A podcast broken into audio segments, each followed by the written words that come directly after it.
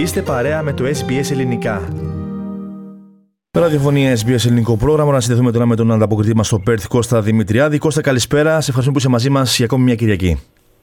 Καλησπέρα Στέργο και καλησπέρα σε όλους τους ακροατές μας από μια χειμωνιάτικη Δυτική Αυστραλία. Ένα Σαββατοκυριακό με βροχές και καταιγίδες. Καιρικά φαινόμενα που ανάγκασαν τις αρχές να σταματήσουν τις διαδρομές των πλοίων της γραμμής και άλλων σκαφών μεταξύ Φρήμαντο και του νησιού του Ρότμε. Για πρώτη φορά από το 2018. Επίσης και περιορισμοί σε άλλες θαλάσσιες δραστηριότητες όπως κολύμπη, σέρφιν και ψάρεμα. Στα ομογενικά νέα μια ψυχαγωγική εκδήλωση για τους μαθητές του Αγίου Ανδρέα και μια θρησκευτική στη μονή του Άι Γιάννη του Μπουνού. Θα ήθελα όμως να αρχίσουμε με τον Αυστραλιανό χώρο με δύο εντελώς αντίθετα θέματα που αφορούν τη χαλάρωση μέτρων για τον κορονοϊό και το γύρισμα μιας δραματικής σειράς στην πολιτεία μας. Και επίλογο και μας αναφορά. Ας αρχίσουμε λοιπόν Κώστα με τα νέα από τον Αυστραλιανό χώρο πώς τα έθεσε στην εισαγωγή σου; Από τη μία το πρωί χθες Σαββάτος Στέργο 18 Ιουνίου τέλος οι μάσκες στα αεροδρόμια της πολιτείας. Δεν χρειάζεται πια να φοράς μάσκα παρόλο ότι μπορείς αν το θέλεις. Θα εξακολουθείς όμως να φοράς μάσκα στο αεροπλάνο κατά τη διάρκεια της πτήσης. Οι μάσκες είναι υποχρεωτικό τώρα να φοριούνται σε χώρου φροντίδας ηλικιωμένων και αναπήρων και περίθαλψης όπως η νοσοκομεία, γεροκομεία κτλ. Εδώ να σημειώσουμε στέργο ότι τα κρούσματα έχουν πέσει σταδιακά γύρω στις 4.000.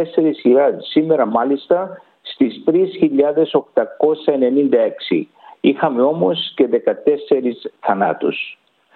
Το άλλο νέο εντελώς άσχετο με το προηγούμενο. Ένα νέο από τον καλλιτεχνικό χώρο που αφορά το γύρισμα μιας ε, μίνι σειράς στην πολιτεία μας με θέμα τους φόνους στο προάστιο του Κλέρμοντ. Μια σειρά που χρηματοδοτείται από τη Δυτική Αυστραλία και Νέα Νότια Ουαλία. Μια παραγωγή με τους ίδιους δημιουργούς που γύρισαν τη δραματική σειρά «Η σύλληψη, η σύλληψη του Μιλάτ, Κάτσιν Μιλάτ». Θέμα της σειράς, όπως είπαμε, είναι η σύλληψη κατά δίκη του δολοφόνου τεσσάρων κοριτσιών την δεκαετία του 90 του Πράτλι Έντουαρτς, που χρειάστηκαν σχεδόν 20 χρόνια για να συλληφθεί και να καταδικαστεί.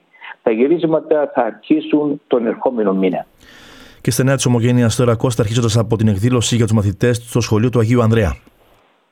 Ο Σύλλογος Γονέων και Κινεμόνων του Ελληνοορθόδοξου Σχολείου του Αγίου Ανδρέα διοργανώνει η βραδιά Πίσκο για παιδιά του Δημοτικού και Προδημοτικού του Σχολείου και τα φιλαράκια τους την ερχόμενη Παρασκευή 24 Ιουνίου στο γυμναστήριο του Σχολείου.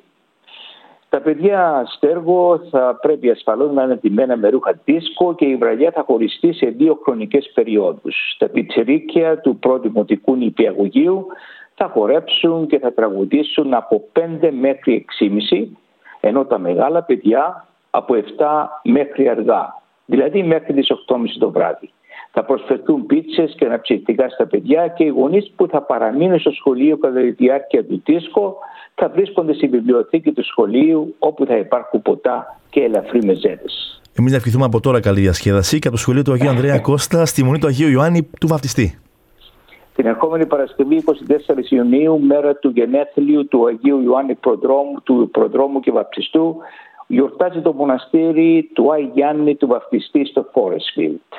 Τη Σία Λειτουργίας θα χωροστατήσει ο Θεοφιλέστητος Επίσκοπος και Ανίων Ελπίδιος και επίσης ασφαλώς θα συμμετάσχει και ο νέος ηγούμενος της Μονής, Αρχιμανδρίτης Μακάριος. Εδώ θα πρέπει να επενθυμίσουμε στέργος του, τους ακροατές μας ότι ο ηγούμενος της Μονής Μακάριος χειροτονήθηκε διάκονος, πρεσβύτερος και αρχιμανδρίτης κατά τη διάρκεια της πρόσφατης μηπαντικής ε, περιοδίας του Σεβασμιωτά του Αρχιεπισκόπου Μακαρίου στην πολιτεία μας 28 με 31 Μαΐου. Ο πρόδρομος Σουρής υπηρετούσε εδώ και χρόνια μοναχός στη Μονή. Και να ολοκληρώσουμε Κώστα με τα αθλητικά μας νέα. Σε ένα πραγματικά συναρπαστικό αγωναστέργο η Αθηνά κέρδισε εκτός έδρας την ομάδα της Παλκάτα με 3-2 και ανέβηκε στη δεύτερη θέση του βαθμολογικού πίνακα με ένα βαθμό διαφορά από τον Ερυθρό Αστέρα Πέρθης. Η Αθηνά προηγήθηκε δύο φορές και ισοφαρίστηκε. Πέτυχε το νικητήριο κόλο, ε, γκολ στην εκπνοή του αγώνα στο 93ο λεπτό.